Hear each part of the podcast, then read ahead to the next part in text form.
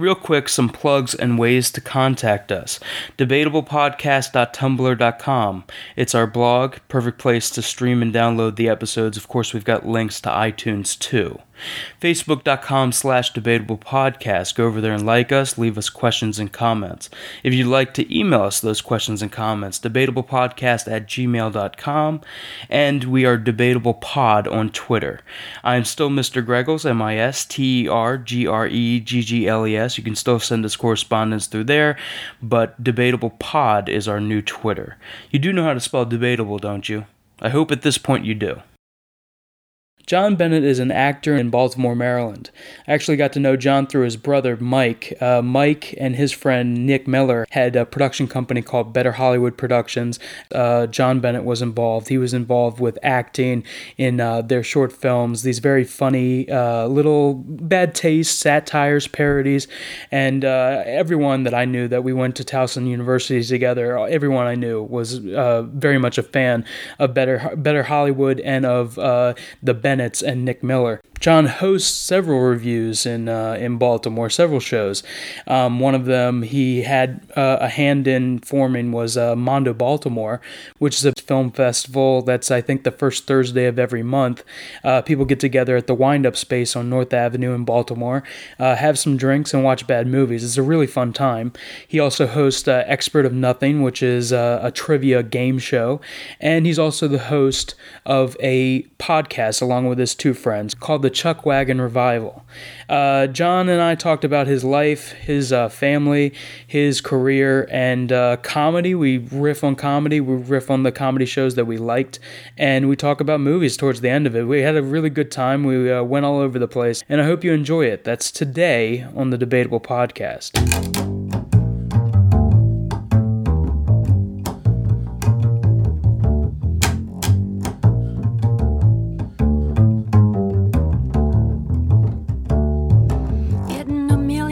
Drop-dead suit, Dutch pink on a downtown train, $2 pistol but the gun won't shoot. I'm in the corner on the pouring rain, 16 men on a dead man's chest, and I've been drinking from a broken cup, 2 pairs of pants and a mohair vest. I'm full of bourbon, I can't stand love. Hey, little bird, fly away home, your house is on fire, your children are alone. Fly away home, your house is on fire, children are alone. Schiffer broke a bottle over Morgan's head, and I've been stepping on the devil's tail, across the stripes of a full moon's head, down through the bars of a Cuban jail. Bloody fingers on a purple knife, flamingo drinking from a cocktail glass. I'm on the lawn with someone else's wife, admire the view from up on top of the mast. Hey, little bird, fly away home, house is on fire, children are alone. Hey, little bird, fly away home, your house is on fire, children are alone.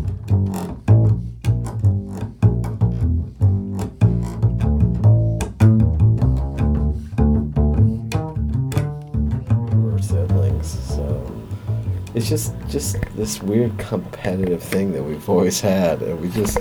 Man, we have... Well, I've literally gotten into... Like, I've been into fist fights with my brother. Like the weird, like, Irish, you know, just... I mean, I remember one time just choking the shit out of him. And him just punching me, you know? And, like, for a whole month one time, over the summer, he every morning before I woke up, summer vacation, he would get up before me early, because I was like a night owl. I'd just stay up and then wake up at like 2 in the afternoon. He'd run into the room and fart on my head, like sit on my face and fart. I'm like, it would be just enough time to recognize that there is a man sitting on your head. And before then, it came. And then it was like, and I was like, oh! So when did the pink guy outbreak in your house? No, there's no pink guy. Never? No, he was just all blast and past. You just let it go. That's a good way to wake up, actually. Yeah. You know, you don't have to worry about the alarm bothering you. It's just the warm air. I would probably prefer Folgers, maybe. I'd prefer maybe a hot, warm cup of Java. I probably wouldn't want my brother to fire my face anymore, but... But I didn't even know that there was the sibling rivalry. Yeah, there always is. It's every brother and sister or whatever. But you have other siblings too, right? No, just mine. I thought you had a sister. No. Oh, I have a half sister. Yeah, I have a half sister, and she's cool. I mean, I didn't know that she was even alive until I was like 21. That's good. Yeah, that's good. Yeah. So basically, she was kind of like background. She was wallpaper. Yeah. I didn't know who she was. Oh, you know? I had no idea even had a half sister. See, I have a feeling that we have to. Go deeper. What do you mean? How do you mean that?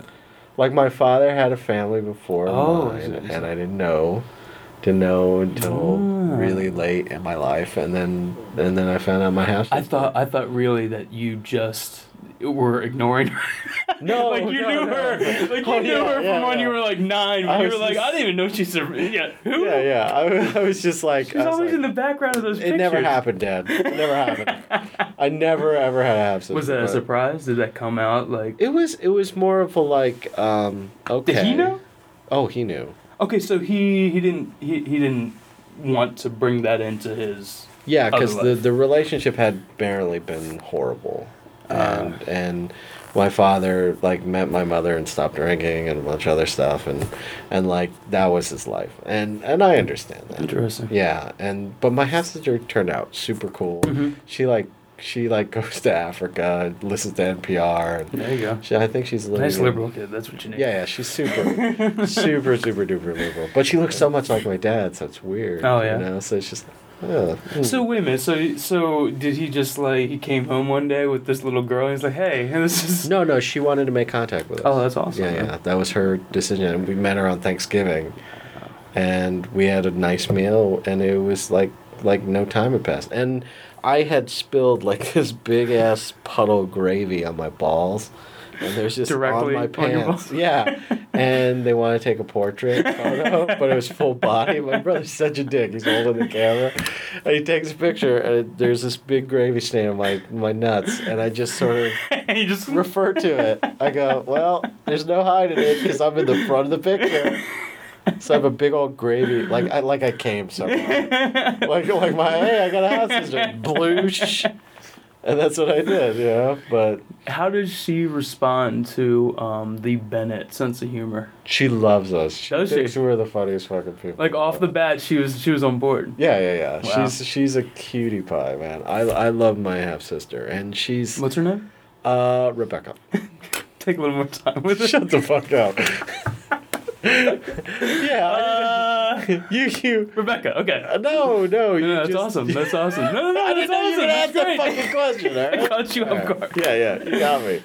No, I remember Mike saying one time that he apologized to me, and then he said, I'm sorry if the Bennett sense of humor is abrasive. Yeah. And I was like, yeah, that sums it up. We will fucking just shatter something into dust. I have been in a room with you, Nick Miller, and Mike. Yeah. And any of your surrounding mutual friends. And it's a horseshoe of just ball breaking and snide remarks. And it's fun. It's really fun. I was so intimidated, like... Really? I'll tell you this. The first time I ever saw you was at a Creative Alliance thing. I want to say it was a Cam Slam. It had to be. Yeah, probably. And you were... And it was at... Was it at the Senator? It might have been at the Senator. Was I hosting it? Because that was the one time where I had to do a little thing. I want to say you were. I want to say you were on stage. And you were either emceeing it or you were getting an award or something. But that was the first time I ever saw you. I knew that Mike had a brother. I only knew Mike a little bit through Dan Tyak. Yeah. And I saw you up there, and I was with Dan, and you guys like accepted an award, or you said something. You were up there doing a little bit of shtick, and when you came down from the stage, I think Dan said, "Hey, what's up, man?" And I was like, "Hey, man, how's it going? I'm a big fan." And you just walked past me. You didn't even give me the, you didn't even give me a look. You're like, well, it's so weird. Like, I still don't know how to handle that when people recognize me from stuff. Right. It really, it's bizarre. One time, I was with another girlfriend that I had, like an ex-girlfriend, and we were walking down the street, and there was these two 14-year-old girls that came up and said, "You're the something." I guess I was like, "It's either like the penis redux short or another short that I did," fuck and pillows. They just go, "You're the fuck pillows guy" or something, right? And they said they squealed like 14-year-old girls, and I'm just like, it's so weird to have like adulation that you can't either capitalize on or because they're 14. Right, yeah. So it's like, oh, that's weird. Shit. Thanks for liking me. I'm glad. Like I know how Vanilla Ice feels. I was like, oh, that sucks. That's that second when you realize that you're this far from being on Tiger Beat magazine, right? Yeah. Like, I was just like, oh. Where's that Penis Redux episode? It's Justin Bieber, One Direction, and then a guy who's in a penis video. Fucking a pillow with googly eyes. Yeah, it's interesting. I feel like no, but it was just weird. I think it was not until a party or something like a couple of years later that, and granted, it was like we're not in the same mutual groups or whatever. Yeah. But anytime we would go to some Baltimore outing. Yeah. It was the Bennetts and Nick Miller and all you guys, especially when you guys were really putting it out with Better Hollywood. Yeah. And you were putting... What was that setup with that production company? That was really like Nick and Mike. And Nick and Mike, like Mike and those guys, I was just at that point like floundering with an acting career. Like I was like, oh. Is that really what you... That's what I got into school for. So I was like, well, maybe I should give it a...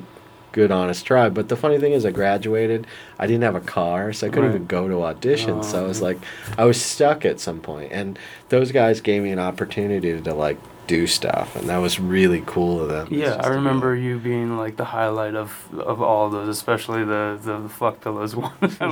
When you're like rejecting the sun or like after he goes and does you the fucked a pillow. Like saying it's and so you're there, awful. And you're there with the quiet mom. I don't know if you played her. Crying. Yeah. She's just crying. And I just go, you fucked a pillow. I'm so ashamed that you fucked a pillow. So you guys did kind of like comedy shorts. We did really raunchy, crazy stuff. Shit. Yeah. And I remember one of the first things we did was... Why Did You Kill Me, Mommy? We did that. There was this Christian guy who wrote a song that was basically from the perspective of an aborted fetus. Oh boy. And it just went through the months of living. It's like, now I have fingers and toes.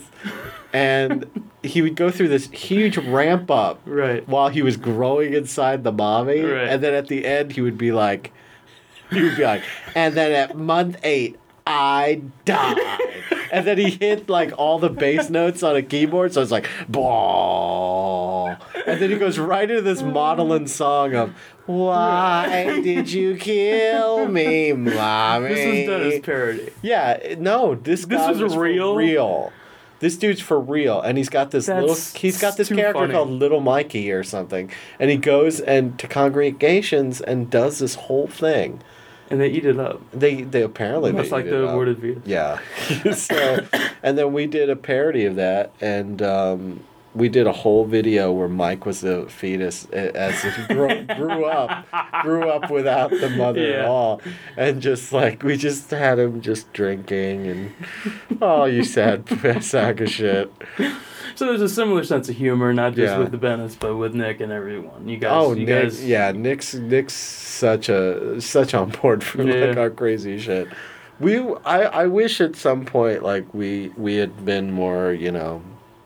I guess if you can write clean, you can do anything. Sure, kind of I guess. But I mean, part of the attraction there is it's kind of a it's kind of a Baltimore thing. It's the bad taste.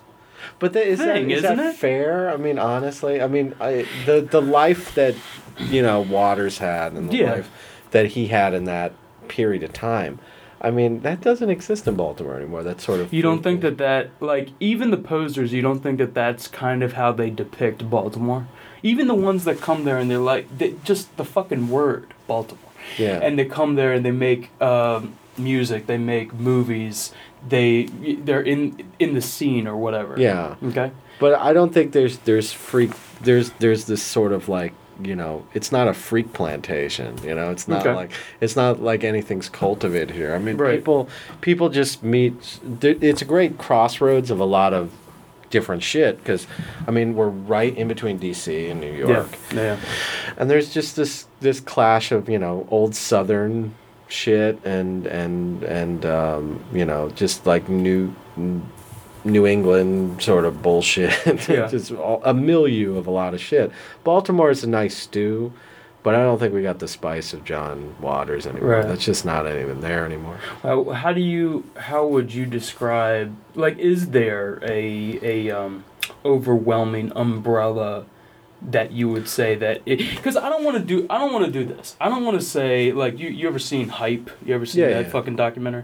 And they're talking about people media just flooded into Seattle during that scene, and they were like, grunge this. How do you depict grunge? What's the style of it? What's the fashion of it? What's the music and everything? So everything that was labeled grunge had to be under this, when obvious the Seattle band went the spectrum between being metal bands and folk bands and all that stuff, whatever. Yeah. So there's really no umbrella. But is there a culture that, I mean, is... So you have... We're talking on the way up, the Hopkins kids. Yeah. Okay? But also you have... What I would say, wouldn't you depict, like, your group as being that wind up space type group, the people that are into bad movies, having a good time, certain type of music scene? Like, how would you? Well, it's not my place being in the middle of it to classify things, right? Because that's for other people and other things, and to I don't know, I don't want to just pigeonhole people into classification, because it's never true. Yeah, that's true. You know, you do that to make things more understandable. But honestly, I don't really think Baltimore is Baltimore, and you know, there's a lot of history there, and there's a lot of crazy shit. But honestly, I think that sort of regionalism in this world and this media and this sort of 21st century outlook, it's going away. I mean, every place is going to be like these little sort of enclaves of weird. I mean, there's going to be the Bohemian area. There's going to be the place where a lot of people come together and converge. But honestly, if I could classify it, I couldn't really classify it. I mean, sure, I could be the guy that's like, oh, fucking hipsters, you know, but... There's a MICA influence. There's definitely a MICA influence. There's a huge MICA influence, and a lot of kids from MICA get involved in a lot of other things. Yeah. And then there's the Animal Collective group, and I'm involved in the comedy scene, and the comedy scene is an interesting mix. I mean, there's a lot of great joke writers and guys like that, but then there's this sort of, like, really absurdist, like, Tim and Eric-y, Show Beast, guys like that coming in, and Chuckle Storm, just like really hard alt comedy, you know, almost to the point of you know, we don't want to laugh so much as we we just want to disturb you so much you're nervously laughing, right? And it's fine. It's a good thing. Did you want to get into comedy, or did you want to become an actor, or did you want to loop them together? I wanted to make a lot of money for little work. No, I wanted to be a funny person. I just made these connections all my life. It's just these sort of weird, like, how this fits like this and fits like that. Because you're a big comedy nerd is the thing. Like, to me, like, whenever I talk about comedy stuff, you know, you're like the first to fucking comment on it, because you've seen the shit, or you've come from the same place. You grew up on Saturday Night Live and sketch comedy. Absolutely. And Mr. Show. Guys like that, Guys that had grown up on comedy before them. So it was just, I came at the zenith of the information age and this sort of referential comedy age where people are just, they were making parodies of parodies, frankly. And it was just this interesting milieu of comedians, and it's like I'm so happy that I grew up during like that 90s alt phase where it's like, whoa, this is really door opening shit. Yeah, you got surreal stuff in there. Yeah, you got really like pared down simple stuff that's really fucking hilarious, because every time someone asks me like typical of all comedy or that label or whatever, I always think of that the radio call-in show, the pre-recorded radio call-in pre-recorded radio and call-in. How many levels of surreal this goes, because he's recording the current one, but he wants people to call in for next week's show, and It's a mind bender, but that was a topic for yesterday. And I like how they go back in week by week, and he's got more hair and more hair and more hair until it's like the first episode. It's so smart yet so simple. And I remember like reading about Mr. Show, and Dino Stanotopoulos wrote that, and that dude's a genius. Yeah. But he had a hard time explaining to the rest of the group what the idea was, because it was so meta and it was on top of itself. Like, I remember I read a New York Times article, and it was about Mr. Show, and they said the New York Times guy was there for like a week or something, and they literally had a writing session for a week where they were arguing whether the Santa Claus in the sketch was the real Santa Claus, and whether you could kill him. Otherwise, because he had a gun to his head. He had a gun to his head. And if Santa Claus isn't real, then is it just a guy dressed as Santa Claus? I just remember, these are the guys that went on to write Futurama and Community and do these like great shows, and they're having this argument. They're driving themselves nuts over stuff like that, and like the transitions. Like, what is the smartest way to transition into another thing? And I remember Bob Odenkirk talking about how much time he knew that it was like becoming so hard to do the show in the fourth season.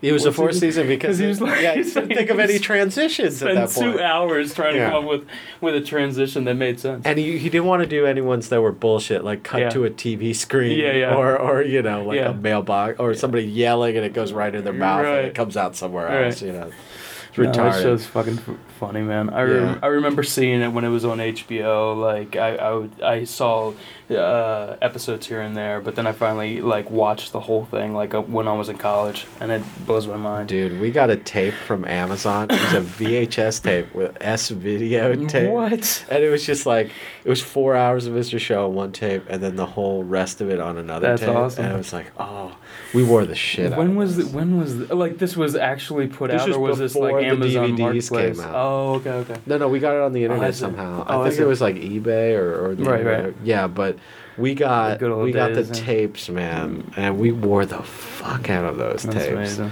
Yeah, and that was before it all came out. I mean, that was like, I feel so weird that kids now can be like, you can tell them about this album or this movie or something, and they go, and then they go to their phones and download it. Yeah. And they're like, I'll have it in 2 days. Yeah. The same experience you did. Yeah. Exactly. It's like, why do you have to have any knowledge in your head whatsoever? Yeah. Right. It's completely in phones. Yeah. And you can just pull it up. I always fear that like there's gonna be like people. You know how there's people in your life who are like the the gatekeepers, like the video store employees or the record guys that are just like, oh, dude, you gotta listen to this. If you like this, you should go here, here, and here. And meanwhile, these kids are giving it up to like algorithms and shit that kind of like what you like based on a few words. It's like it's like a retarded wizard just picking choices. Yeah. And it's just so weird. It's like, that's the way they get. There's nobody there to guide you and focus you and sort of. There's no cultural mentors, I feel. There's a lot of people that's like. I work with people that will send me stuff that's what they do all day. They search keywords. Really? And they find things. Like this particular person I work with will send me links and stuff like that, and that's because she's always on there checking stuff out.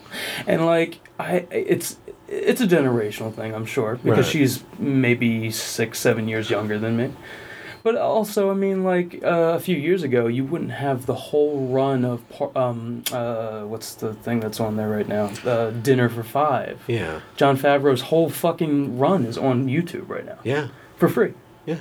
So, yeah, you don't have that thing where you have someone that's telling you, hey, you need to check this out, or there's any sort of effort put into finding it, because it's probably on iTunes, it's probably on Amazon, it's probably on eBay. Like, have you seen John Dies at the End? Okay. No, it's a cool movie. It's been they just recently put it on Netflix, I think, or they put it on they put it on demand or something. Right. But they had this thing where if you called them when you were watching the movie, they would call you back. Oh, that's amazing. It's 'cause it's a weird meta movie, right? Right. Well, my friend Victor, his friend made the masks for the movie, like these weird rubber masks, and they look like bizarre, like Commedia dell'arte masks. And he had 7 of them in his trunk. So he said, let's get the masks, let's take a photo, and send it to the guys, to this number, and show them that we're watching the movie. So we actually did super meta. We're standing in front of the TV in the mask. That's awesome. Photograph the TV, and they fucking called me. It was so amazing. It was just so people might notice that we did a little cut there simply because got interrupted. We got kicked out of the suite. We got interrupted. What were we talking about? Comedy. We were talking about watching Mr. Show. You were talking about John Dies at the End. Yeah, they call sending you. The picture. They call you. That's fucking awesome. Yeah, that was fucking awesome. And I wish more people would do that. I think there's transparency with social networking. Do you feel like? Are you a fan of social networking? I'm absolutely a fan of social networking, and I think that what's going to happen is, and negatively and positively, that people are going to find their communities, and the communities are going to feed into each other. And a lot of talents and a lot of things are going to go into things that you love rather than things of necessity. Sure. You know, like it's not a matter of, okay, we got to pay these people so they can do this, this, and this. Meanwhile, it's just people going, you know, I like this. I'm going to do everything I can to keep it going because I love it. And people are doing that, and they're not necessarily necessary. Like, you couldn't have steampunk like 20 years ago. Right. It just wouldn't exist. Right. Nobody knows how to make that shit. Yeah. As there's not enough places that were like, you know, well, meanwhile, there's people all over here that are like amateur metallurgists now and shit, and making leather workers and shit. And it's just like, it's so crazy. Like, people are finding each other, and they are creating like real culture. It's just a phenomenon. I don't know how to explain it. It's just these group minds, and they're so beautiful. You know, these beautiful group minds that are occurring. And I wish that we, like, the best part about podcasts is it's not regional. You know, you might talk about regional things. You might you know, allude to it, but really, honestly, your audience is the ether. Yeah. I have audience that's in Dubai. Yeah, yeah. Like, there's a guy in Dubai that listens to it. There's a guy in Madagascar that listens to it. That blew my mind when I started this, because you'll go on, like, Libsyn or whatever, and they have the stats. Yeah. And I'll see shit, people listening to the thing in Switzerland, or listening to it in Australia. Yeah. That blows my mind. Because, like, we, especially those first, like, 3 or 4 or 5 episodes, we were talking about, oh, what's it like to be a Towson University film student? Yeah. I'm like, some guy in, you know, in Canada, in Vancouver is listening to this. But it's like ham radio, you know? It's just like, oh, my God, I'm talking to a guy in Alaska. Well, with the transparency, like, I also mean, like, you know, it's easy to in a weird way, well, there's some celebrities that don't. Comedians and celebrities that absolutely do not talk to any of their Twitter followers. Yeah. But you can also have a conversation with someone that you wouldn't be able to 10 years ago. Absolutely not. You know? Yeah. You have, like, people that you follow, like, critics or people, the writers or musicians or whatever. Man, I had a fucking exchange with CeeLo. Yeah. Like the first month that I was on Twitter. Yeah. I had a fucking back and forth 5 times exchange with CeeLo. Yeah. And that blows my mind. Yeah. I would not have. It's fucking great, isn't it? Like, I follow Frank Stallone. I don't know why I follow Frank Stallone, but I find him fucking fascinating. What does he tweet about? He is such a sweetheart. He's such a nice tweeter. Like he's always positive, and it's like you see what he's doing, and you're just like, well, good job, Frank. I'm glad you're keeping it up, buddy. It's almost like a welcome uncle. Yeah. That Frank Stallone is around. Just, thank you, Frank. Yeah. Thanks for being alive. Yeah. But yeah, it's so crazy that you could call a celebrity out on bullshit, and then it gets on Gawker, and then you're both famous. Yeah. Yeah. Because and it's so fleeting too. It is.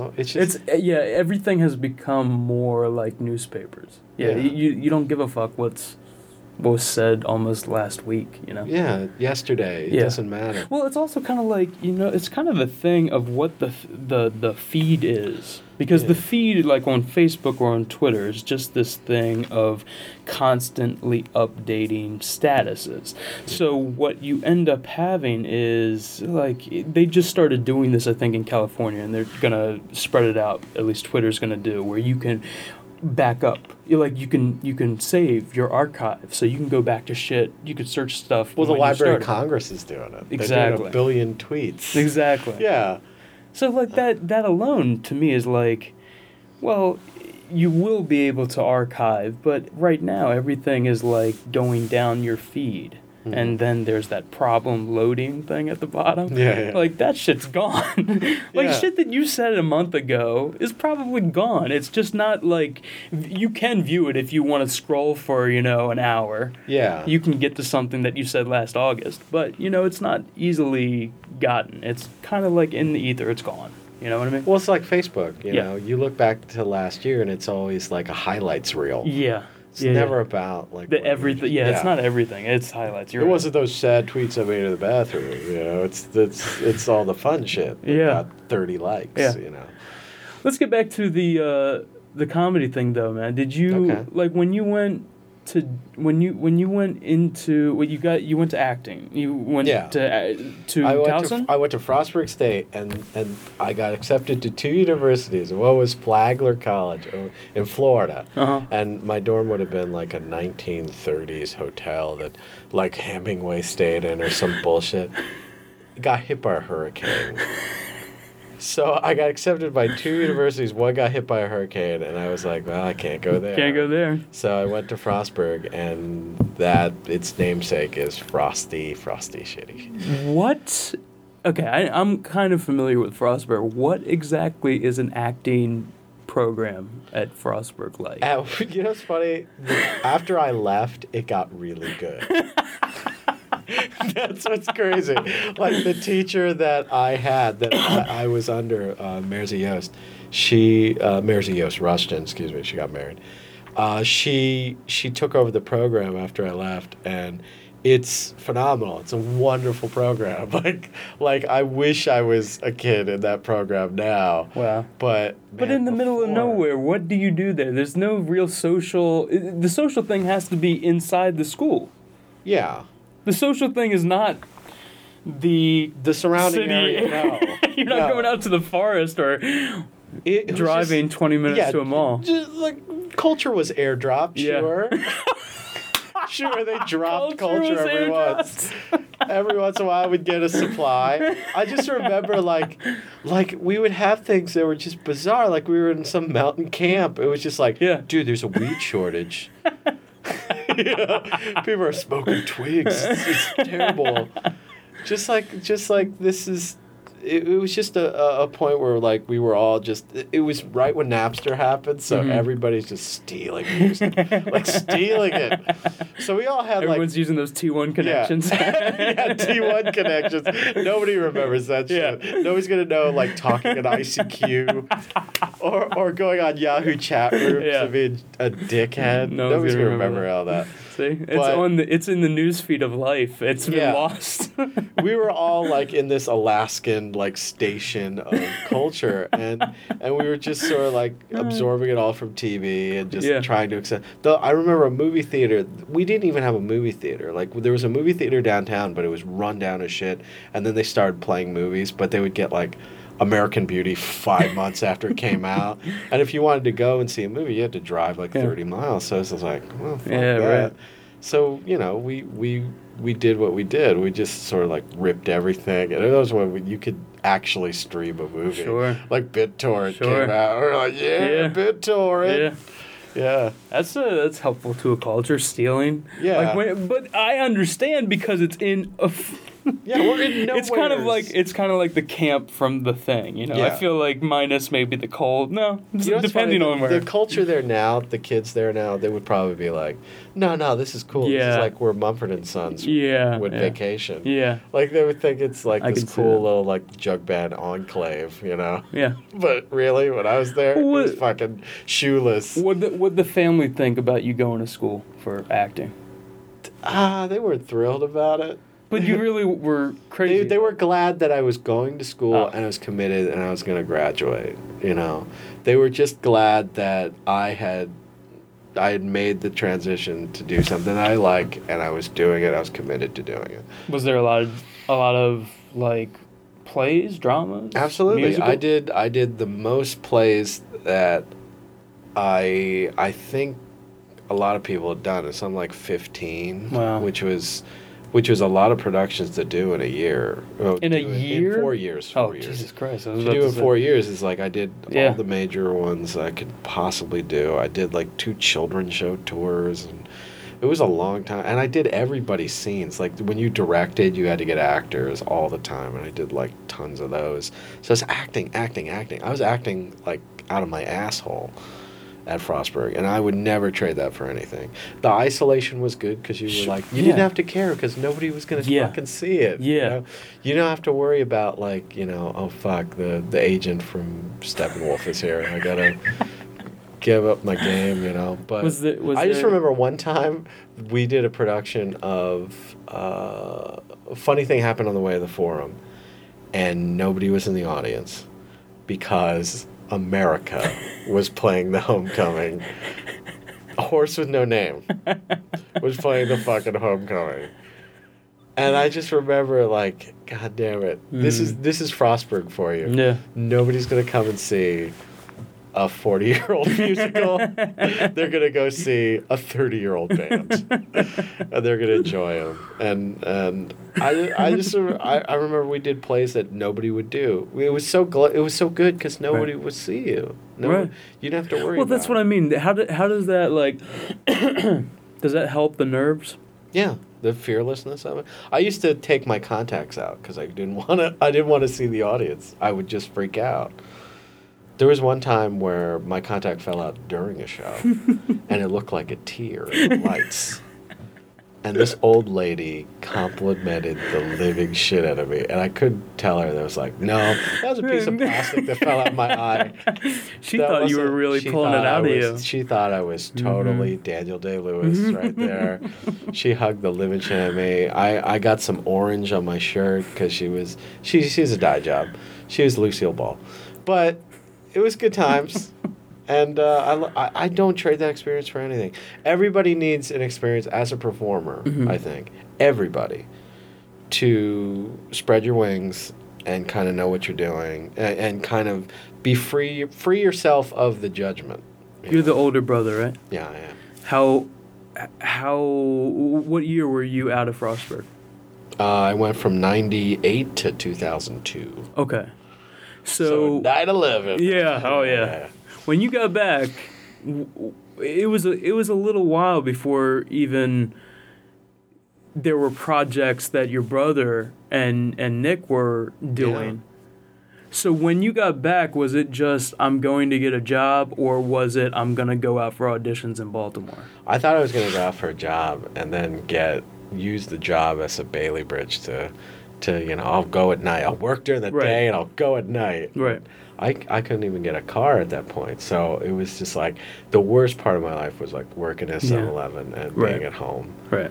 And I unadvisedly, I would tell my younger self, like, don't fucking do this. I broke up with a girl because I was like, I don't think I'm going anywhere, and I don't want to drag you down, and goodbye. And it was such a fucking sad thing. That's depressing. That is really depressing.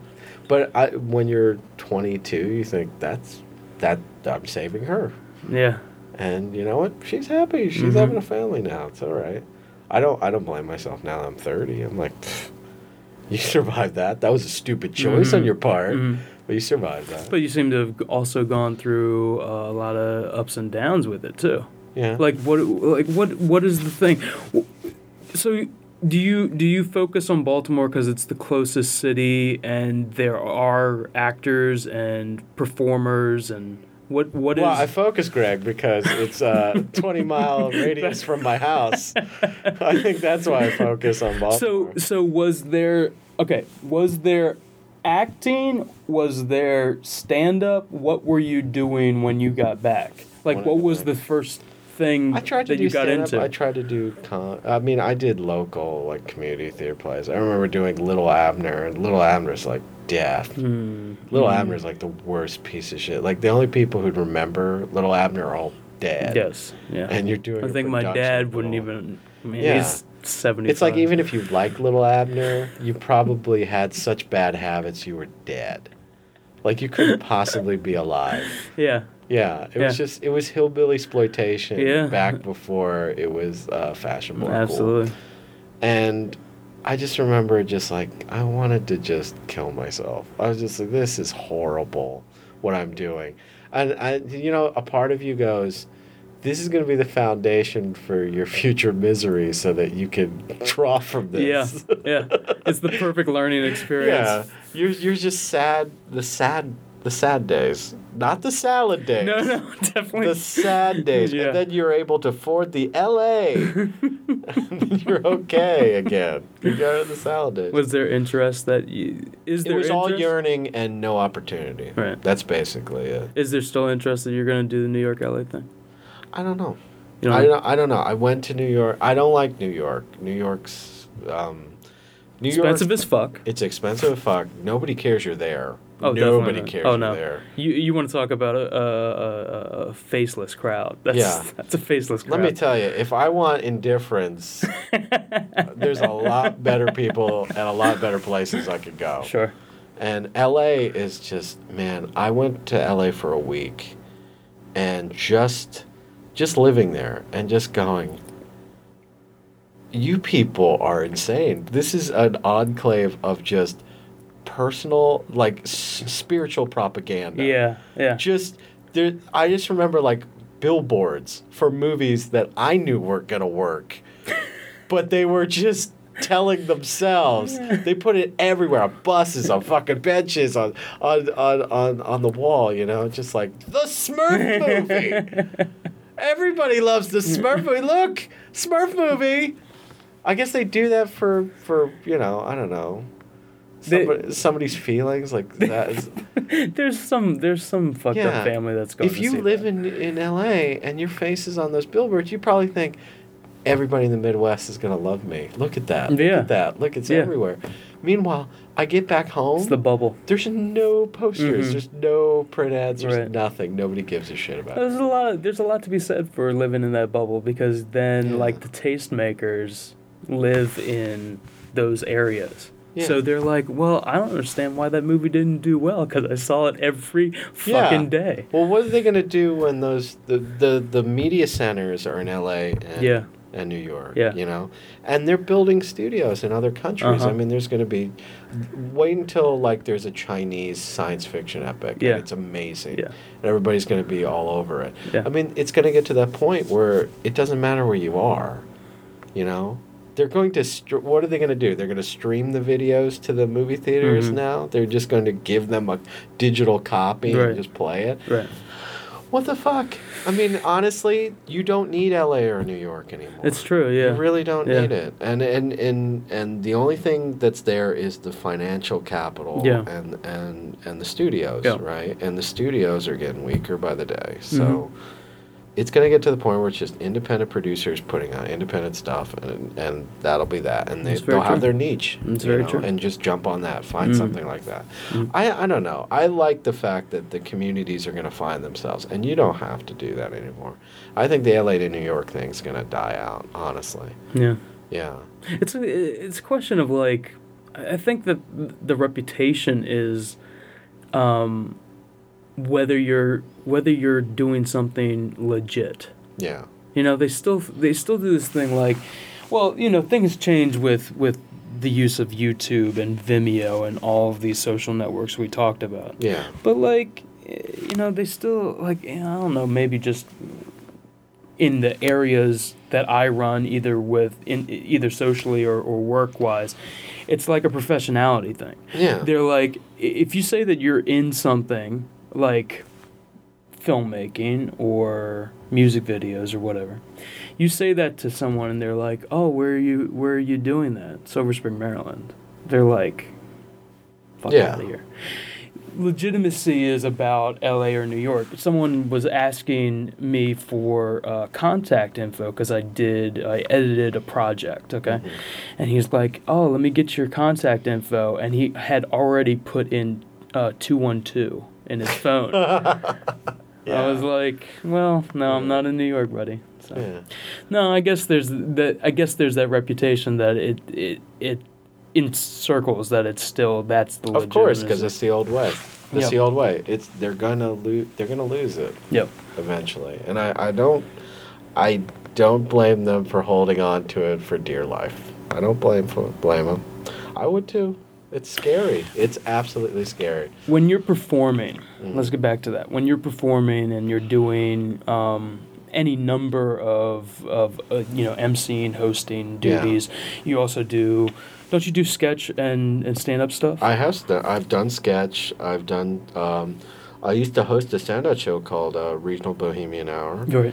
I do a game show, Expert of Nothing. Mm-hmm. I mean, think of this, like, back in the day, I would never have all these opportunities that I have. Just all I needed was a venue and people that are committed to doing it, and that's all you need. Right. Really. Expert of Nothing, Regional Bohemian Hour. I just did a pilot called For Rent for John Schomburg, and that was great. I did. I've done countless podcasts. I have my own podcast. Yep. I'm on your podcast. Yes, you're doing everything. I'm doing a lot of stuff that people wouldn't.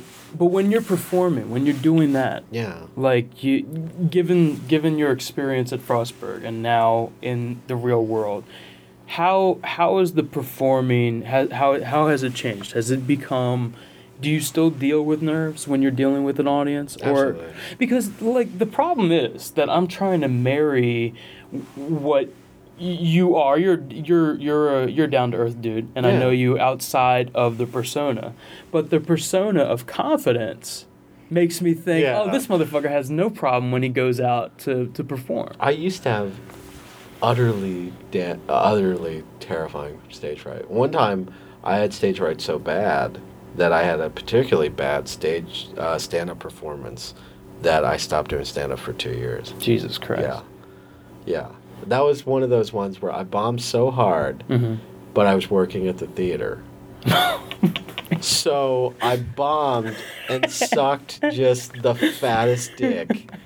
Walked back to the back, and I sat at the ticket counter in case anybody else came in because I had to. Oh, my God. And meanwhile, people are walking past me like I was a pile of dead bodies. Just walk on, drive on, man. You don't want to look at that poor son of a bitch in the eyes because his loser spirit will shoot right into your soul or something like that. Painful. And it was horrible just watching the people file out going, I don't even want to acknowledge what we saw. Oh my god! That's the worst. It's not even. Did it not? It's not even like "boo, you suck," which is a reaction. Yeah. It's more like, oh, yeah. I want to forget this. Avoid looking at him. Avoid his existence. Yeah. Well, was it the material sucked, or was it? It didn't click. It wasn't. There's this fine line between what you find funny and what everybody else. Oh right. And it's a relatability. Thing. It's like you got to be able to be like, okay, I have to make you understand this point very quickly. Right. You know, and most people meander. They just go, I'm coming. Most when I'm watching, stand up and I see open mics, there's so many people like floundering for the description to get to the joke. Yeah. You know? They're reaching so hard, and they're just like, you're cool, you're referential, I get what you're going for, but this setup is taking so fucking long. Yeah. It's like this overture is not giving me the money shot. It's just so much bullshit. This is a media world. Get to the cup shot already. Say the words. Do you like people like Tosh? What? Daniel Tosh? Yeah, Daniel Tosh. I think he's all right. Because it's built around kind of a joke machine, you know? Yeah, I can't wait to get on the cruise that'll be hosted. Sure. No, I love Daniel Tosh. It's gotta be amazing. He's good. No, he's a good guy. I mean, he's got a show. He's got a niche. People like him, but I mean, he jumped on the YouTube phenomenon. That's true. And that's his bag. And but you talk about like if it wasn't him, it'd be somebody else. You're right, but that's the thing. Like his fame comes off of this immediacy thing. Like that, not only is his routine immediate, but he's made up. He's the perfect man of our times, isn't he? Yeah. He's our in like Flynn. It's this. Yeah. It's all about getting clip shows is what it is. It's clip show comedy. Clip show comedy. Yeah, it's just like it's just punchline. Here's my best punchlines. Yeah. Here you go. Yeah. It's gonna be a long time coming when there's a really good storyteller comedian. I agree, man. Like the storyteller comedians of Klein and the guys in the 70s, even George Carlin to a certain extent. Well, there was a patience level, wasn't there? There was like you were listening to the whole album. Well, that's the thing. You're like you also exactly. You get a comedy album, and I kind of think that like there is a niche in the podcasting world to have a storyteller, because they're already listening to it like NPR. They're already listening to it like This American Life. So they're listening to like a long-form story. Somebody is listening to us while they're taking a shit. Probably. Smoker. Please, remember to wipe. Yeah, please. Or don't remember. Don't. Just brown eye it for the rest of the week. We're not going to judge you. You can do whatever you want. You want to make yourself a little whoopee pie? Go right ahead. You go ahead and smash those cheeks together, buddy. Oh. All right. But like, so the performance angle of it is, do you feel like you do things that are creatively expressive to you, or do you always feel like you're doing someone else's? No, everything I've ever done was at some point something that I wanted to do, and that's one of the great things that is afforded to you in this life, in this world. Is that you're able to just go right to the things you like and avoid having to do the shit jobs, And it's spoiling. It's really spoiling. Like, when you have that much creative control and your own boss about everything. You say no to a lot of things. It's odd. Well, do you worry about your... Okay, so we were talking earlier about, like, you're in the middle of something that you cannot describe, right? Yeah. So, do you feel like you have a reputation to uphold? Like you would not want to do something, even if it paid you. Yeah. Would you not do something that is out of character for your sense of humor? Would I sell like diapers or something, or would I like Northrop Grumman? We have drones that are the best ever. I have a feeling that you would just with that voice. Yeah, I don't know. It's just like I do you worry about that though? Because because you're a performer and you have a persona. You have people that know you and know your persona. I would like to think that I have enough of a brain in my head and a social consciousness not to endorse things that I would really not be part of. Like, even if it, like, so like, okay, I'll give you a perfect example. If they gave me like a truckload of money, like the truck came but and it was let me say, if you got a sitcom, okay? Yeah. And you know that great cliche sitcom of a great comedian that's thrown into that sitcom machine, or even Jay Leno thrown into the Tonight Show machine. Would you be able to, like, is it something that you would see yourself ever doing? There's a difference there. It's just like, would I want to be in a sitcom? Mm-hmm. Yeah. Would I want to have control of it? Probably. Would I want, if I was part of a sitcom and I was paid a shitload of money, there might be a part of me that you get to a number and I can sleep nights. Yeah. But, well, even David Cross, who's a fantastic comedian in every right. But David Cross doesn't do... Not Smurf, the chip... The David Cross would never do Yes, Dear, you know? But he shows up on Just Shoot Me. A bunch of comedians showed up on Just Shoot Me, which was generally considered... Fine. Okay. But Just Shoot Me was a funny, quirky show. It wasn't the greatest show, but it was a really funny show. And news radio, of course, they broke more boundaries and more stuff, but it was comparable to that, and it was a fine show. Mm-hmm. It wasn't full of, you know... Yeah. Yeah, but I'm just saying, like, what you do, I've never gotten paid one iota for anything I ever done yet. Right. And because yeah, but I do everything I enjoy, and I can sleep nights, and I'm enjoying what I'm doing. Good. And I don't regret it. I don't go that, God damn it, why didn't I try for more Doritos commercials? I remember an acting teacher once telling me, you know what you could do? You could do a Verizon spot. You could be the Verizon guy. You could be the guy, Can You Hear Me Now guy. And I'm like, why the fuck would I want to be the Can You Hear Me Now guy? Because that supersedes everything that you do. Yeah. No matter what you do for the rest of your life, you're going to be like, you're the you're that guy. Yeah. Because that's your first glimpse into the consciousness. Exactly. I don't want to put myself into the consciousness of all the things unless I enjoy doing what I'm doing. Mm-hmm. It's insane to me. But the thing is, to me, at this level, and I'm not saying that I'm not at any level, by the way, by any means. But at the level that you would not, like, would you change anything to get paid for it? Because it's, again, a thing of legitimacy. I don't personally think so when you talk about selling out, okay? Yeah. It has a stigma around it. But there are people that play the game to be able to do what they want, to have the control later on. I would love to play ball and just to be like, to make a living and not have to work a day job. Everybody would. I mean, that's what you want to do. And you want to be able to afford yourself the ability to do that.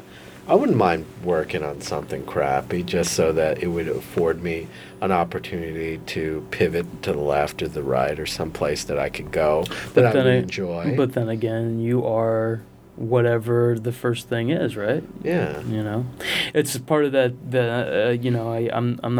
I'm critical sometimes of Tarantino, but I love hearing about him saying that he wanted to make Reservoir Dogs first because he didn't want True Romance to come out and he be a writer. You're a writer who directs. He wanted to be a director that happened to write this other thing. Yeah. So I kind of imagine you're right. First out the gate, that is your reputation. That is your... Yeah. That's the thing that supersedes. Like, I can't imagine the dude that did Primer, his new movie's coming out. Kurth, yeah. How the fuck... Like, how is he going to deal with that? Yeah. Because his second movie was given so much hype because he's waited 9 years to make it or something. And now it's going to come out. And what if it's a hunk of shit? Yeah. What if it's a sophomore slump? What if it's like M. Night Shyamalan or Ding Dong? Mm-hmm. It's going to be trouble. Yeah. It's going to be trouble. That's horrible. I would hate to be a filmmaker now.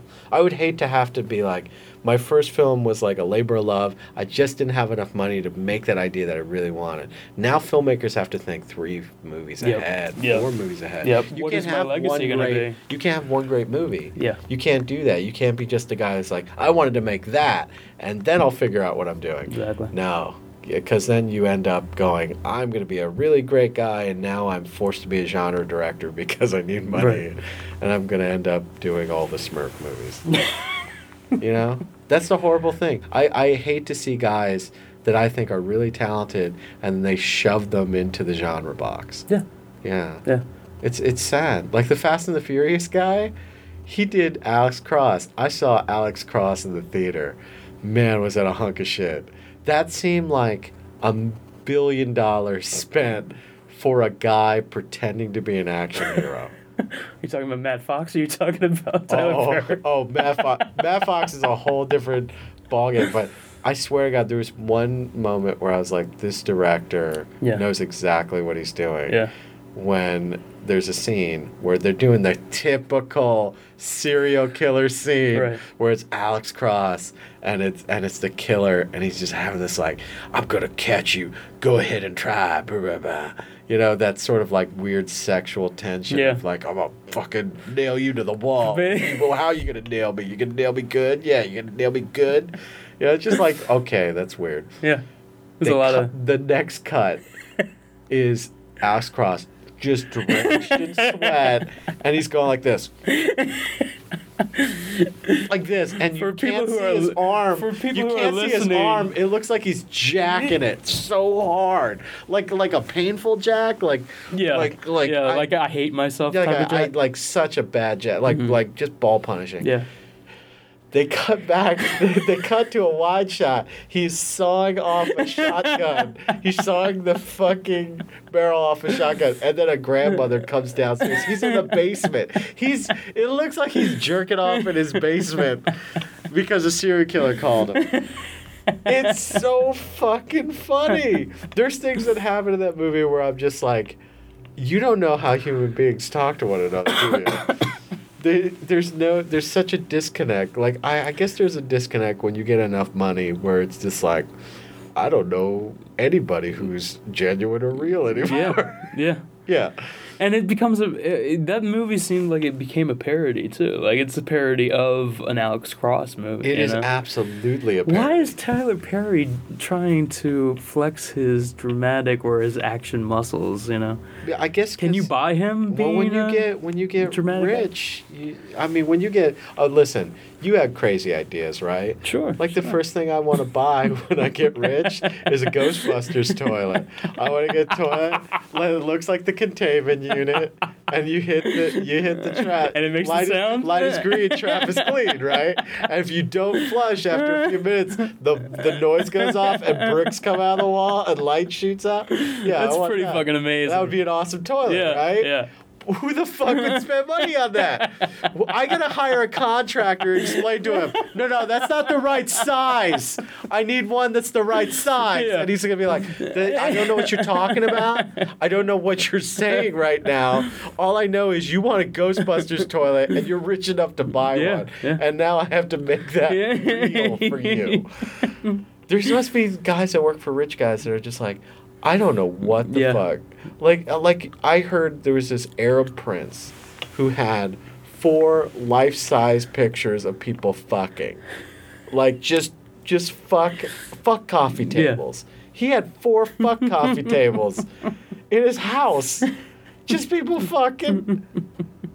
How am I supposed to... It's like, you have a birthday party there? You're going to have the kids over the house? Oh, better put a sheet over the fuck tables. Yeah. It's a different level. It's a different level of rich. When you're so rich that any stupid retard... There's a governor to poverty. Yeah. That is so great, isn't there? There's such a nice governor to poverty. We're just like, oh, I can't do that because that would be crazy and dumb. But if I did have enough money... Yeah, exactly. Yeah. We'd all be like Bond villains, but the people we're trying to kill are ourselves. You know? That's what it would be. Yep. Why would you put your fucking lair in a volcano? The shit's gonna collapse. It's in a fucking volcano. I just want to see a lava river. God damn it. All money. The time. Money. Money is such a crazy thing. It is. I just can't wait until, like, you know, when...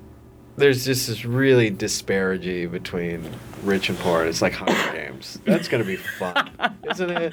Because we're just setting up most dangerous games. Yeah, when I see Hunger Games and I go, man, those styles that the rich people are wearing, that's fucking crazy. No, that's the style rich people would have if all they saw was other rich people. Yep. They would just have dumb motherfucking style. It would look stupid. Mm-hmm. Have you ever been to like a club or something and you just see a guy who's obviously a trust fund kid, but you look at him and you go, you're not blending in. You stick out like a sore dick. Sure. You stick out like a sore dick with like Incan priest makeup on. It doesn't make any sense while you're here. You crazy. Yep. Yeah. Money will do that. Money opens that door. It's a weird door to open. But you can do it because you have the money. Yeah, I know. But I love that there's a governor to it, you know. So what's going on with you now? Like, what is your? You said that you did For Rent, mm-hmm. and you have what is that? I don't know if they're going to continue the series. It's a pilot for what? They want to do a show, and they want to raise money to do a whole season. Is it going to be a web series? Is it going to be on? I don't know. It's not my. I'm just an actor in it, I'm just doing what I got to do. I lost my beard. I had a beard in it, mm-hmm. and I shaved off half of my mustache. Yep. And you went Abe Lincoln for a day. I did go Abe Lincoln for a day because somebody needs to charge his trimmer. Because I fixed my mustache and then my trimmer died. It had a little vacuum cleaner attachment to it. And I didn't know it drained the battery if you used it.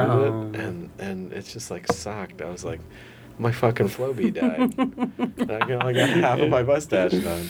Certainly does suck. Yeah, it certainly does suck getting a blanket. By the way, not a good look. No. It's not a good look. No one can. I don't even know. I can't. What am I going to tell people? I'm on Rob Springer. You know? I'm just going to be like, I'm Amish. That's all right. Yep. I don't know. Have you, What else have you been doing? You said you've been doing Chuck Wagon Revival, right? I did Chuck Wagon Revival. How long have you been doing that podcast? Like 80 episodes or something. Jesus Christ, man. So you've been doing it for a couple of years. No, it's been only a year, but we do it like every week. Really? So we're coming up on our second anniversary soon. That's awesome. What made you want to do that? I just something. Just riffing, my friend Seth said, I want to do podcasts. And I said, all right. And we just... But you guys do it from three different locations. Three different locations on Skype, yeah. You don't even need a location. You just again, another example of how everything's coming together. The community is in your head. Yeah. It's not in where you live. Yeah.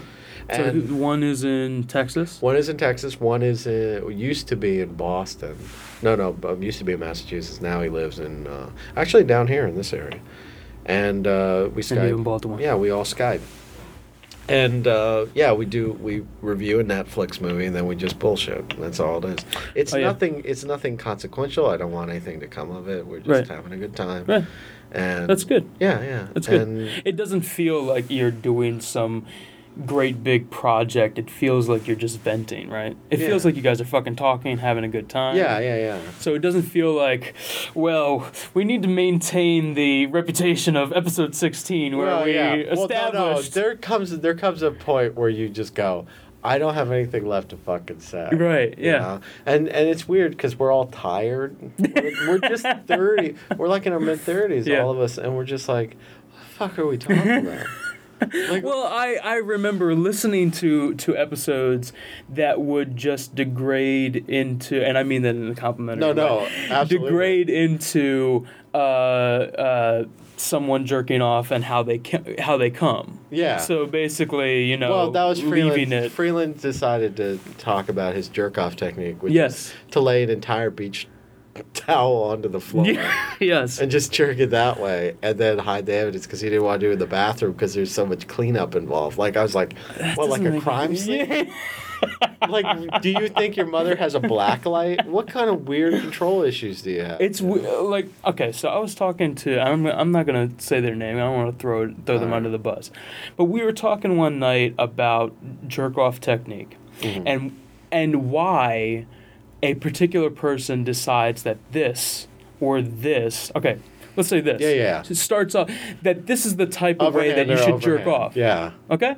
Now, the person that I'm referring to said that he learned this way, putting his dick between his arms like this and going like that. Wait a minute, hold on. So you put one hand on one... You put one arm on one arm, and you put your dick in the middle of the arms, and... So basically, he puts his dick like that, and he's going like that. Why is that the first way for him to think about, like, why is this the default? Like, in his mind, he's like, this makes sense. Not this, not the grasping tool you have at the end of your arm. Maybe. But the fact. How did he get there before everything else? That's what I want to know. Like, that's, he says this is his technique for, like, for the majority of the beginning of his jerk-off history. Really? Yeah. That and was the big. Like, this came later. This is what I'm saying. Using the hand came later. Yeah. Doing it between his arms was the first default. That blows my mind. That guy's going to be a scientist. Yeah. He's going to be the ones that think outside the box. Definitely. See, that's the thing. Everybody, we're all like this. Yeah, Louis Goldschlager, yep, you know. Yep. There's a whole bunch of techniques, but... The fact that he decided to do the Simsalabim, he wanted to be a genie and jerk off with both arms. That's amazing to me. I don't know, like, I try to fathom where that comes from. Yeah. A lot of people would be upset about that. Like, a lot of people would be like, how the fuck, why would you do that? That's so weird. And be, like, socially, like, dickish to him. And I'd be like... That's pretty sweet that you started that way. And then I'm, like, asking him if he, like, put down some sort of lube or whatever. On his arms, yeah. You know? What happened when he started growing hair there? Was it weird? I don't know. I think at some point he alluded that he switched to the other way. Yeah. And I think because maybe there was shame involved. Either someone was like... What the fuck are you doing? Like, he's at a party doing the jerk-off symbol, but he's doing this instead. You don't think he just became his own efficiency expert? He wasn't just not the like, best. Yeah, he's like, I don't know, man. Every time I come out of the bathroom, I got fucking lotion all over my forearms, and I can't explain it to my mom. Thinks I'm ashy or something. She thinks I'm delivering a baby calf every night. I don't know what's going on, man. So I bet he just did it straight out of efficiency. It had nothing to do with. It's like another thing. What if you got fatter and you couldn't do the technique? That's true. That's true. It could be logistics. It could be. Yeah. Speaking of logistics, let's talk about memory foam mattresses. Oh. This is something that you have brought up several occasions, and it doesn't stop me from laughing. Let me tell you something. It never gets old. There was a guy at my work. I'm not going to say his name, but he weighs 400 pounds. He's 400 pounds. Let's put that in one category. He's 400 pounds. He was on the phone with memory foam mattresses. Yeah. Apparently, he had broken a memory foam mattress by fucking on it with his wife, who's also 400 pounds. That's a lot of weight. For one mattress. And apparently, he cracked that shit in half. She had to sleep in the gully. The gully that they made, the fuck gully. Yeah. And she's in the fuck gully. She had injured her back so severely from sleeping in the fuck gully of a memory foam mattress that 800 pounds of flesh had just made the joyous connection. And he's on the phone fucking furious at memory foam mattress like, God damn it! I want your supervisor. I want your supervisor. Just so mad at memory foam. And I'm on the internet, and I'm just like, I'm going to look this up. And I go to the memory foam mattress's website. The weight limit for a memory foam mattress is like 650 pounds. And he exceeded it by another human being. That's how fucking fat it was. And he fucked on... He gave a memory foam mattress Alzheimer's disease. He gave it Alzheimer's disease by fucking on that mattress. If he put... The weird thing is, if he put a bowling ball and a wine glass on that the bowling ball would hit her in the face, and the wine was spilled. It's just God damn it. How do you, these are things that scientists are like, this could give you the best night's sleep ever because it aligns your back. I'm working tirelessly. I'm working 50-hour weeks so that I can bring fucking sleep comfort to the lumpy and depressed. And meanwhile, this asshole. He's quality assurance. You have to imagine he's quality assurance. Yeah, no shit. He had triple X quality assurance man, there's nothing. I know you. I know when this dude, everything, he's mad at the entire world. Oh, yeah. Absolutely mad at the entire world because it's not comfortable for him. Mm-hmm. It's like the world's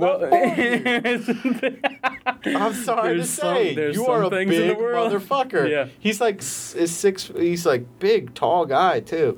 He's just enormous. He's an enormous clump of ice cream, that man. And he has trouble getting through doorways and shit like that. Just stuff. Shit is difficult. I understand that, but don't get mad at the world. Get out of the world, double door it. Get 2 chairs. Find a bench. Don't like get it. Out of the world. I like it. Yeah. John, thanks for the time, man. I like this all over the place conversation. All over the place. Yeah. What was the theme of this episode? I don't know. Yeah. So what do you think about Skyfall? No, I've had about Skyfall? I've had 3 people on, I love Skyfall, and they've had different opinions. Really? Yeah. I love Skyfall. And you know why I love Skyfall? Because they went back to their roots. And not only did they go back to their roots, but they literally not only dug Pierce Brosnan's grave, they pissed on it and dumped Judi Dench in there too. But say, hold on a second. You weren't the biggest fan of Casino Royale. Is that right? No. Yes, no. I was a fan of it, but I wasn't blown away. But you're aware of... They're getting to where Bond should be. Yeah. Okay. Quantum of Solace was... I don't even talk about. Yeah. Quantum of Solace was like, eh. That was a... It was like a perfume ad, you know, like in the middle of a magazine, like a Playboy magazine. Yeah. You know? Like, I thought the whole thing should have smelled like Chanel the entire time. Like, if you open the emergency door, like this waft of perfume would hit. It was such a weird, shitty movie. Well, I mean, it's got problems connected to probably that writer's strike. Do you hate this about action directors, when there's action directors now that have no idea what geography is? Like, they don't know how to play shots to let you know where people are. They use that reasoning that you would be... discombobulated in the action scene, so they're not going to create geography. Yeah, the Bourne sequels are all like that. Paul Greengrass does all the shaky cam, all that stuff, but you really don't see... You don't see fights, and you don't see where people are. And it was bad that people copied his ass. Yeah. They should have never copied his ass. No, Paul Greengrass might be able to pull... The one thing is he's a good filmmaker. Mm-hmm. And it doesn't matter they can't film action scenes because the rest of the movie's interesting. Yeah. Put that in some other motherfucker's hands, and you're driving angry. Yeah. You're having troubles. Yeah. It's just not the same. I'm doing this podcast tomorrow, and I watched Wicker Man last night. Nick Cage Wicker Man. Yeah. That movie is still amazing.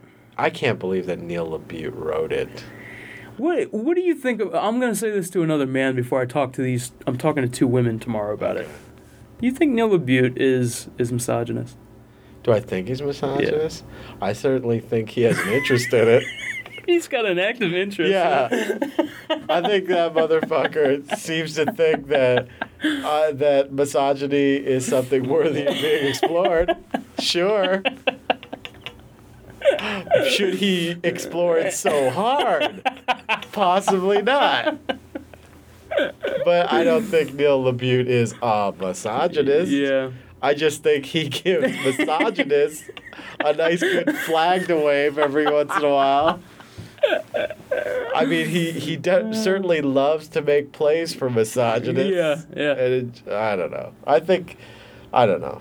Because everything that I've seen, granted, I haven't seen all of his stuff when it comes to like Lakeview Terrace and those other movies, but the ones that I have seen always are, the guy's perspective. So obviously, there's a problem with them calling bitches and cunts, but on the other side of it, I saw The Shape of Things. Yeah. You ever see that movie? And it's kind of like a film noir movie in the fact that at the end you hate women. So it still creates this thing like, man, women suck. It still creates this misogynist thing. Okay, I don't know what his problem is. But I hope he resolves it. You know he loves Mike Leigh. You know Mike Leigh, the British filmmaker that did Naked? Oh, really? So Mike Leigh, Naked especially, is considered a misogynist movie. Like, a lot of people criticize it for being that. Right. It can be easily seen as otherwise, but he loves Mike Leigh, so... It's kind of like he's doing the Michael Bay of Mike Leigh. He's trying to be the the budget Mike Leigh. Well, who do you like now? I mean, who's the big? I still love like P.T. I get fucking artistic. I love P.T. Anderson. I love Coen Brothers. I love Scorsese still. I like guys that surprise me. I don't like guys that like. I understand when you get trapped by your reputation and you do other things. Yeah. When you do tricks that you know that can work and you always do it. That's why I don't like Spielberg. I mean, I like Spielberg, but I don't like Spielberg. He's grown out of it. You've grown out of it. You don't like him anymore. I'm not the wonder kid anymore. You don't like Munich where he juxtaposes the sex scene with the helicopter raid? I really think that if you are thinking about the Munich massacre to withhold an orgasm. Yep. You got problems, brother. You couldn't come up with that? You couldn't think of a baseball statistic. You had to think of like Jews being massacred and explosions, and they're all dead. Yeah. They're all dead. It's like, well, no. I mean, so is this erection. After the fact I use it, it works. It works well. Really? You think of Munich? The movie, not the... Okay, so you're fucking... And you just not think the event. Of Munich, and you're just like, that wasn't a very good Spielberg movie. It was three-fourths of a good movie. That's what it was. Okay, can you turn over? All right, so... I don't know. Daniel Craig, his hair was pretty fucking crazy, don't you think? Do you buy him as a Jew? That's what I want to know. Do I buy him? No. No one buys Daniel Craig as a Jew. Buy him as a certificate or whatever the fuck he was in that movie. That was just awful. I mean, you know what's funny is like I saw Munich and then I saw... Did you see that horrible Jason Statham movie, the Killer Elite, with Robert De Niro? Yeah, but it's supposed to be like a remake of a Charles Bronson movie. No, it's a remake of a James Caan movie. Oh. I love the James Caan movie because that was Peckinpah's drug phase. Oh, right. I'm thinking a mechanic. Well, Peckinpah was so drunk, he's like, I'll make a ninja movie, fuck it. Yeah, like, at that point. The ending scene is ninjas fighting on a battleship. It's like Peckinpah literally just throwing his hands up. He's like, "Daddy's drunk. We gotta finish this movie." Like that, and then they did the Killer Elite, which, in name only, mind you. Yeah. This movie that they did was way too serious for a Jason Statham movie, and Jason Statham shouldn't have been in that motherfucker. And the fact that Robert De Niro's even in it. By the way, Robert De Niro. Get the fuck out of here. Robert De Niro is not the Robert De Niro. Let's talk about Robert De Niro. When did he go off the rails? What happened? It was after. It had to have been. For me, it started after Ronin, or maybe even during Ronin. I love Ronin. Ronin's fantastic, but he went into this phase where he was just started phoning it in. Yeah, but in Ronin, you understand why he's phoning it in because it's part of the character. Yeah. But it's when he started phoning it in to phone it in. I think it was after Ronin because Ronin is a pretty perfect. It's got to be. It's definitely when Meet the Fockers. Absolutely. I mean, Meet the Parents came out. Definitely when that happened. I guess when he realized he could parry himself and analyze this, it was fair game. Well, you know what it is? There was this moment where you noticed that he was starting to... Well, he might have even been doing this in the 80s, but he was definitely eating off of his own reputation, like devouring himself, like the fucking the snake. 15 minutes. 15 Minutes was probably the beginning of that, I feel. Because that movie is just him kind of like playing up his kind of gruff exterior. But isn't that everybody? When you're young, you're hungry. Right. And he used to really fuck himself up just to disappear into a character, right? Yeah. And Daniel Day-Lewis is still doing it. Yeah, Daniel Day-Lewis is amazing. Daniel Day-Lewis is insane. But what do you think about... What about Pacino? Look at... what's this new movie that he's coming out with Christopher Walken? I saw a trailer for it last night. Yeah, the Good Guys or something. Horrible. Yeah, it's horrible. You've seen it? No, I haven't seen it, but the fucking trailer makes it look fucking... I'll tell you this. Let me tell you something. The hardest worker on that set was the fucking hairdresser. Because goddamn, those coiffs that they had... Fuck, how do you even work on those guys and go, I can't do it? You look like a goddamn peacock. You look like a bird of prey. It's insane with your fucking hair. I love it. Yeah. How do they deal with that shit? I mean, I don't know. But there's just movies that are coming out where you just go, why? Yeah. Why do you even make it? Last night, I went to go see The Last Stand, the new Schwarzenegger movie. You watched it? I watched it. And you know what? It's not as bad as I thought it was going to be. Really? But here's what I'll say. It was directed by the guy who did I Saw the Devil. I Saw the Devil. It's actually, I think that's what's surprising to me. Because it's actually, you know, if you go in there with no expectations of this is going to be collateral damage, you're going to end up being like, man, what was collateral damage, by the way? Fucking horrible. Is a fireman? He was a fireman in there? Arnold Schwarzenegger got talked into some dumb shit, like End of Days and shit. Yeah, at the end of his career there before he became... Because he wasn't a Superman anymore. He couldn't play... I understand. After his heart transplant... No, his bypass. Yeah, his bypass. Once he started... taking it easy, then you start seeing green screen behind him more. All of a sudden you're just like, wait a minute, you wasn't on the surface of Mars. What's going on?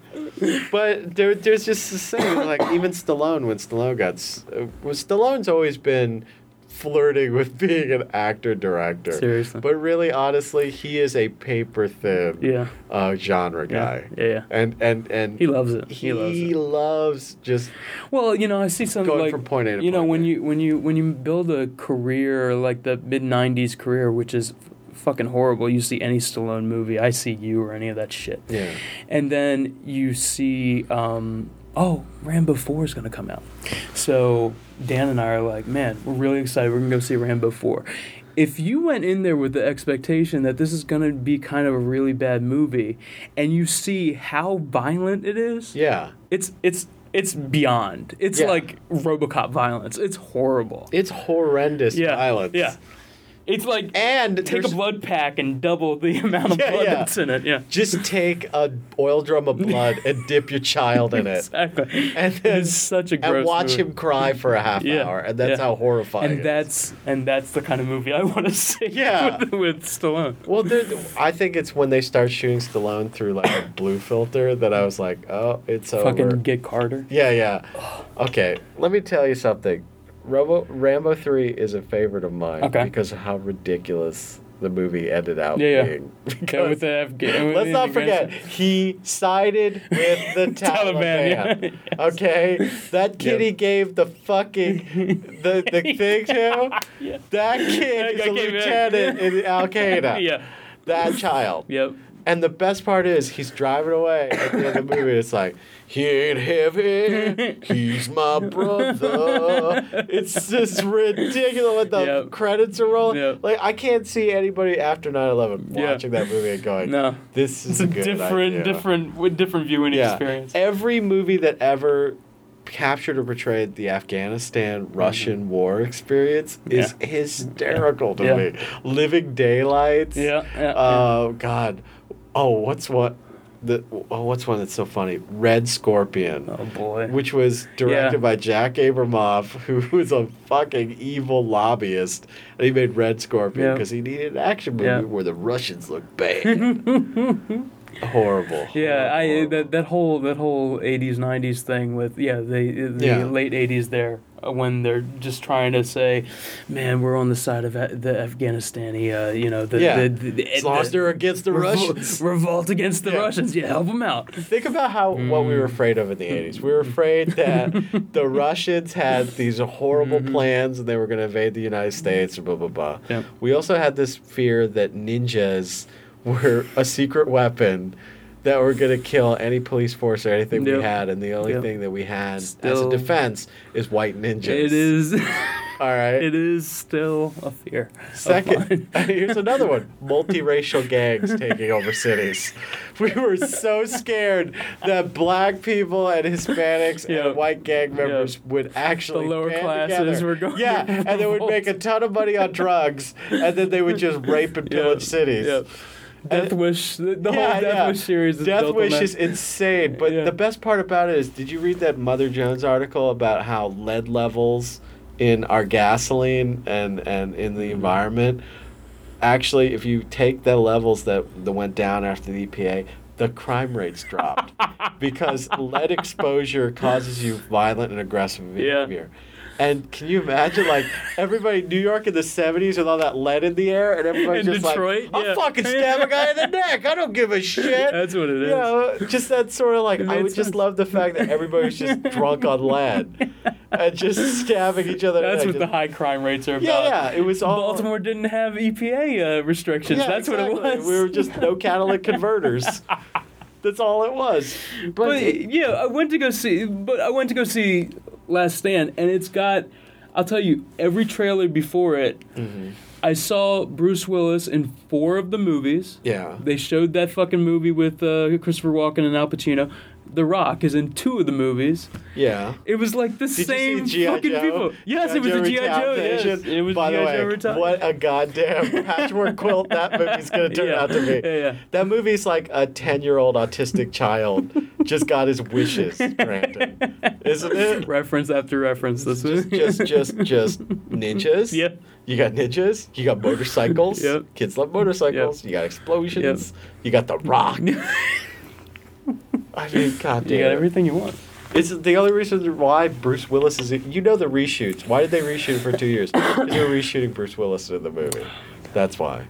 And they released that trailer. Yeah, they released that trailer a while ago. That trailer was awesome. That thing with him in the fucking back of the truck. Yeah. Shooting.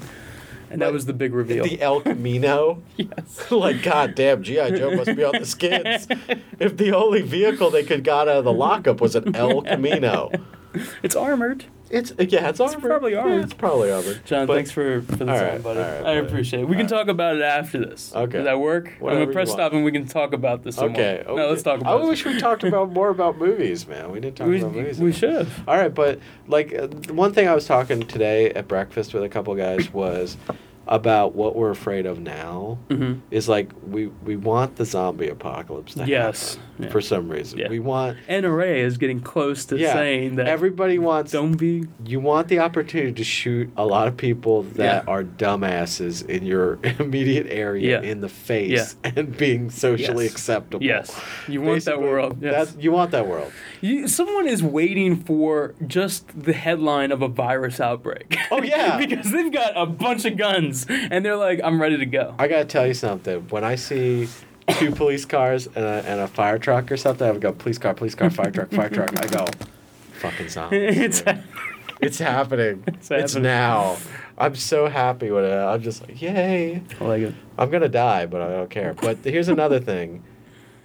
Every horror movie now is basically, well, I got the wife, I got the kids, I got the nice, way too big house. I think I'm going to let evil in here. I'm going to let evil invade. Oh, it's going to attack my kids.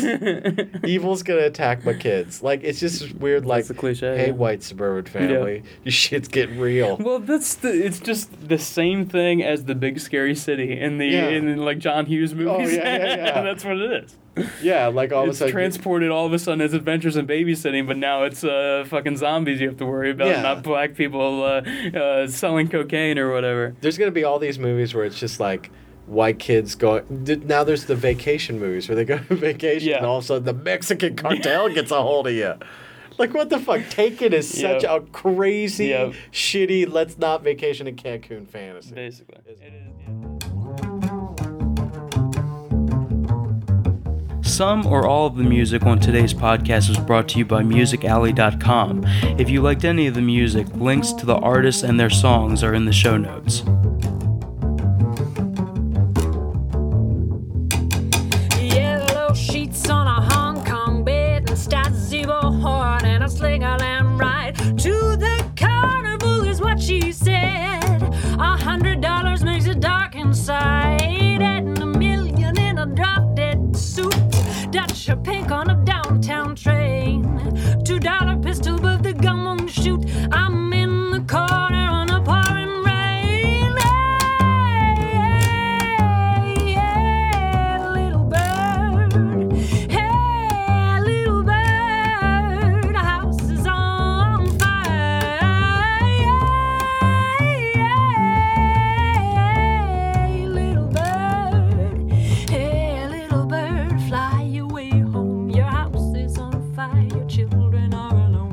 house is on fire. Children are alone. House is on fire. Your children are